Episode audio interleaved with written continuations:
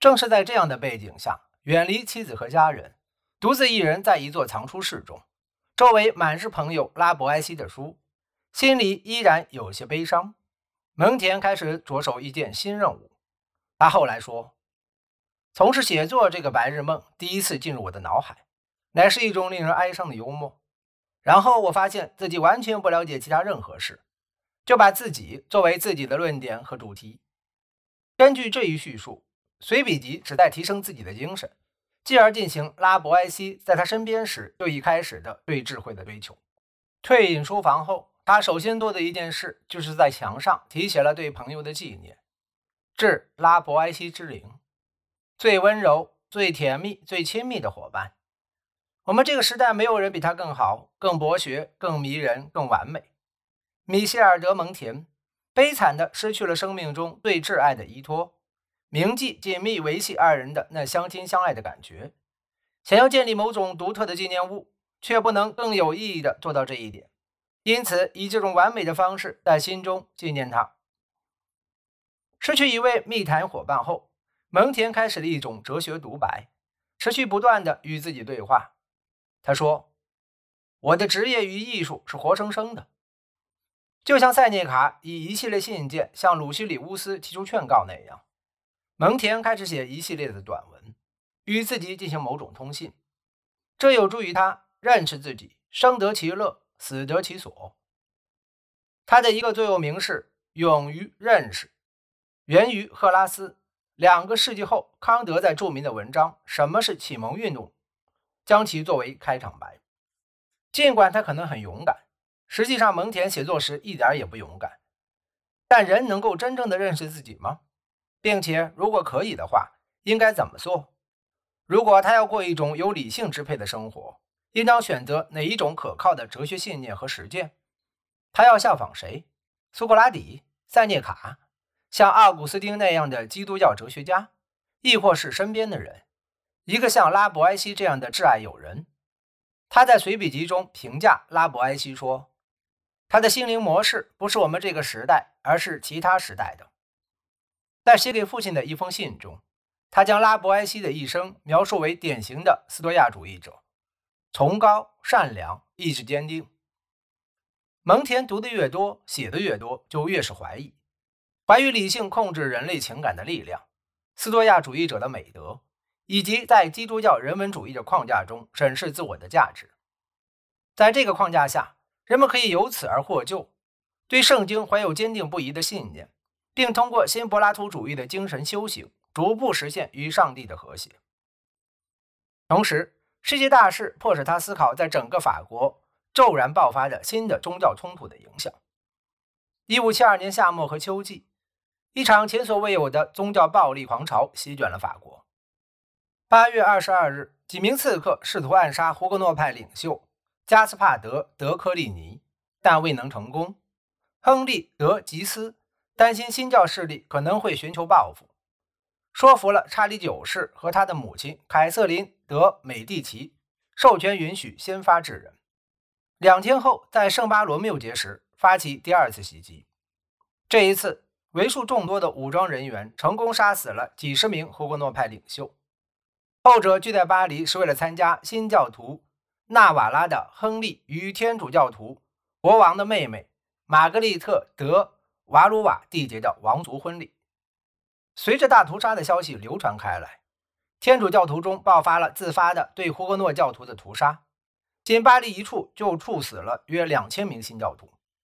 接下来的两个月内，奥尔良、里昂、鲁昂、图鲁兹和波尔多也发生了类似的屠杀，造成三千名新教徒死亡。唯一幸存的贵族是纳瓦拉的亨利，为此他不得不公开放弃加尔文主义。并和新婚妻子一同被软禁在王宫内。此后几个月内，无数恐惧的胡格诺派教徒涌向当地的牧师，要求重新受洗为天主教徒。但这种强制改宗不可避免地引起怀疑，就像当时人们对改信天主教的犹太人，如蒙恬自己的母亲的怀疑一样。在一个连生存都需要伪装的世界中，几乎不可能区分敌友，更难以保证。来自敌对宗教团体的个人间能有基本的信任感。圣巴托罗缪节大屠杀导致法国重启内战。作为一名贵族，蒙恬有权利也有义务为国王的军队服役。他这些年无疑在当兵，尽管我们不清楚他是何时在何处作战的。根据当时最可靠的法国宗教战争历史学家雅克·奥古斯特·德图所说，蒙恬也曾作为一名谈判者被卷入这场战争。他后来与德图关系不错，告诉后者自己曾试图在纳瓦拉和亨利·迪斯之间加以调解。蒙恬在巴黎从事外交工作时，大约是在1572年至1576年之间，当时纳瓦拉正遭软禁。考虑到这两个人的个性，蒙恬作为调解人面临的是一个几乎不可能的挑战。纳瓦拉的亨利除了信奉加尔文主义之外，还是国王的远房表亲，是王位第二继承人。作为纳瓦拉的统治者，他还在名义上负责维持法国西南部的法律和秩序。和纳瓦拉不同，吉斯没有贵族血统，他在朝廷之中所以能有不可替代的地位，得益于他激进的反新教主义态度。并且，一五七六年后成了神圣联盟的领袖。神圣联盟是一支纪律严明的民间武装力量，与王权有着若即若离的联系。吉斯名义上是国王的大将军。使问题更为复杂的是，纳瓦拉的新娘玛格丽特·德瓦鲁瓦是一名虔诚的天主教徒，她一度迷恋亨利·吉斯，出于王朝的利益，与纳瓦拉缔结了婚姻。婚后，双方都发生了背叛行为。蒙恬有一些外交经验，然而考虑到圣巴托罗缪节时发生的流血事件，可以预料双方都不会信任对方。据德图叙述，更令人惊讶的是，蒙恬认为纳瓦拉和吉斯都是以宗教信仰为表面借口推进其政治计划。不论如何，纳瓦拉1576年设法逃离了巴黎。不久，他重新皈依加尔文教派，控制了胡格诺教派在加斯科尼大本营的武装力量。随后几年，出版了大量新教宣传手册。胡格诺派教徒传播一种反对君主制度的宪法，其核心是实现教派控制下各区新教领袖的自由选举。其中流布最广的一部新教书籍为《回忆录》，由一名流放到日内瓦的法国胡格诺派教徒西蒙·古拉特编撰而成，收集了关于圣巴洛缪节大屠杀的一些文献，以及有关歹徒和烈士的耸人听闻的故事。书中包括了拉伯埃西论甘愿受奴役的完整法文版。或许是因为这篇文章就反抗独裁统治者，不仅会镇压宗教自由，也会镇压道德自由，提出了极有说服力的证据。蒙恬早就计划在随笔集的《论友谊》一章中列入拉伯埃西的全部文章，但1579年，波尔多高等法院烧毁了回忆录法文版的副本，蒙恬改变了计划。在出版的书中，对《论友谊》一章和关于拉伯埃西的赞颂未作修改，但代替重印《论甘愿受奴役》。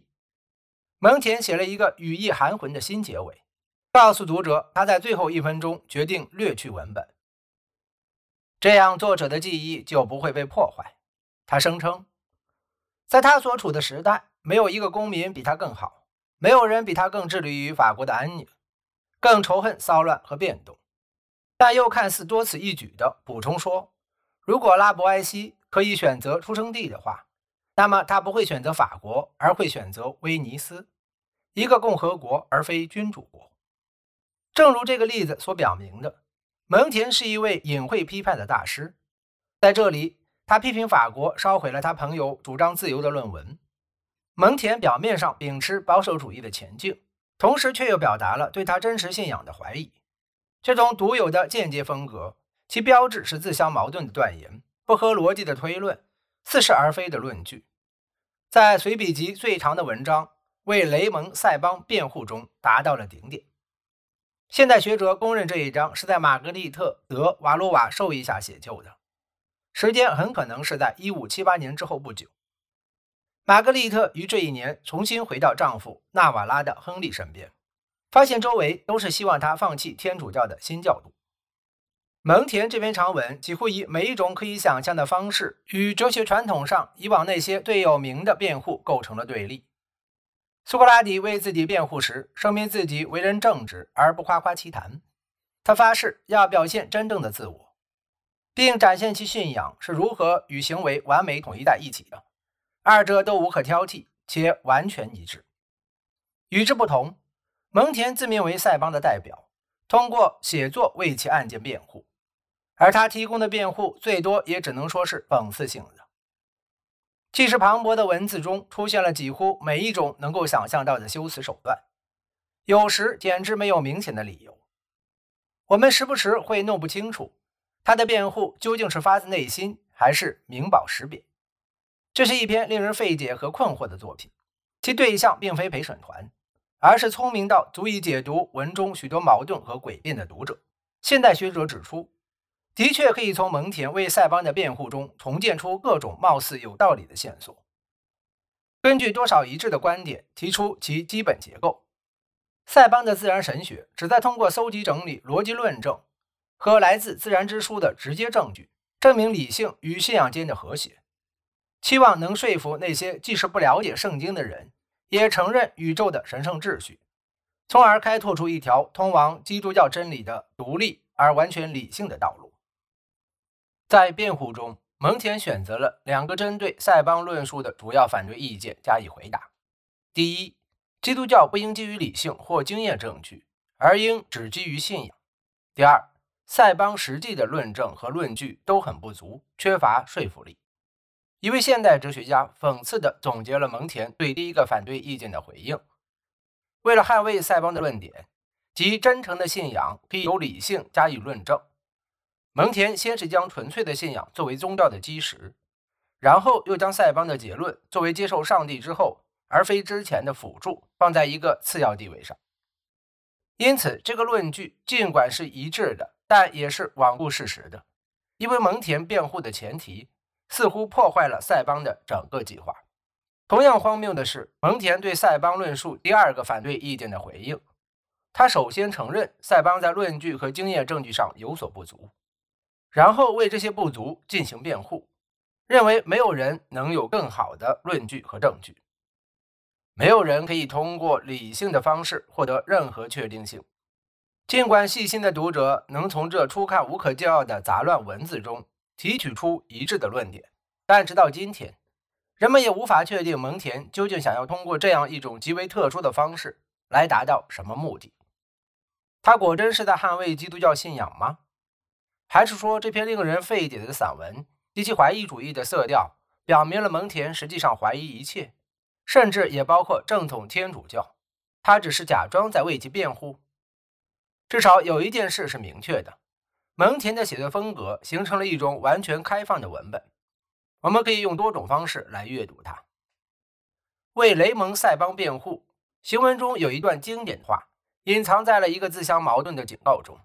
这段话是直接对某个人说的，也许是玛格丽特·德·瓦鲁瓦，提醒此人不要管蒙恬本人刚刚在长篇大论中提出的反常论点。我们的思想是一种不可靠、危险、冒冒失失的工具。很难要他遵守秩序和尺度。在我的那个时代，那些出类拔萃、思想敏锐的人，差不多个个在语言和行为上都放荡不羁。偶然遇到一位知书达理的规矩人，简直可以说出现了奇迹。所以，给人的思想设上樊篱，也不是没有道理的。在学习时，也应当和其他事一样，必须计算和调整思想的步骤，规定其追求的范围。他们用宗教、法律、习俗、科学、箴言、生前死后的奖惩来束缚和钳制思想，但我们依然看到飘忽不定、变化无方的思想会挣脱这些樊笼。它空无一物，抓不住也够不着；它变化多端，绝无定型，记不住也握不牢。当然，有少数灵魂谨遵秩序，坚定而又高贵。我们应当相信，这样的灵魂能够掌控自我，保持适度，绝不鲁莽，自由地做出判断，并超越一般人的看法。但是，最好还是看管好人们的灵魂。思想是一把伤人的利剑，如果佩剑者不知道如何有条理地谨慎使用，甚至会伤及自身。蒙恬在这段话里想说什么？一方面，他说他们，他们是谁？束缚和钳制思想。并暗示这样做是有道理的。另一方面，他又隐晦地为自己辩护，说思想空无一物，抓不住也够不着。如果他的后一句话是真的，那么必须要问：试图束缚和钳制这种绝无定型的思想有没有实际意义？此外，我们还被告知，如果人不知道如何有条理地使用思想，就是一种危险的武器。但我们阅读这段话本身就缺乏条理，他既没有给出明确的准则，也没有就信仰的核心问题做出清晰的陈述。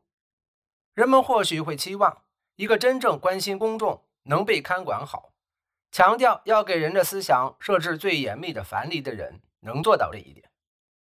读者看到的是各种矛盾和自由发挥杂乱无章的混杂在一起，一股飘忽不定、变化无方的话。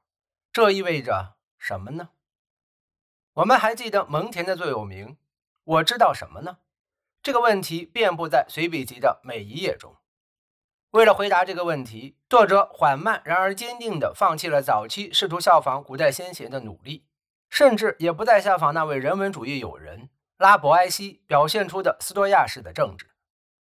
他转向内在，并决定研究自己，其方式就是坦率地描述自己在判断和行为上的变化不定，对不同思想形式的尝试，并通过写作来研究自己。写作本身不是目的。而是一种检验他信仰的手段。他在写作时心中没有任何成见和既定目标，以这种方式，不是雕琢的呈现自己的思想，来重新构建自己。我为了塑造自己的生活，已竭尽全力，这是我的职业，我的工作。尽管这本书形式和风格都很新颖，蒙恬还是很容易就找到了出版商。出版社当时是个新鲜事物。但已然创生出一种新的社会群体，对特定文章感兴趣的读者群。这些文章现在远比手抄手稿、阿奎那和奥古斯丁的著作又采用了这种形式，流传的更为广泛。蒙恬出版随笔集的商业伙伴是西蒙·米朗吉，这位波尔多出版商擅长出版新作家的优秀作品，主要以有钱的贵族读者为客户。尽管米朗吉身处波尔多而非巴黎。但他出版了当时法国三位最重要作家的作品，除蒙恬外，还出版了诗人，也是一名胡格诺派教徒吉约姆·德·萨吕斯特·杜尔巴塔斯的作品。其诗作创世，成为米尔顿诗乐园的基础。1582年，米朗吉出版了雅克·奥古斯特·德图的第一部作品。米朗吉对文学天赋判断精准，蒙恬走上了与他合作的道路。很可能还帮助分担了第一版的部分资金。蒙恬声称这本书是为了方便我的亲人和朋友。他的大部分亲人和朋友都有公职，第一批读者是一些与他身份地位一样的法国人，公职人员，受过教育的律师、绅士、士兵、外交官。他们差不多和他一样关心政治和道德，关注法国宗教战争引起的灾难性残暴行为。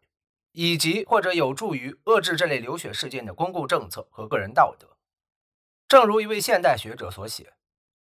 为了回应当时的内战危机，蒙恬在随笔集中提出了一种新的伦理，以抵制在他所处的文化和贵族阶级中盛行的英雄式美德。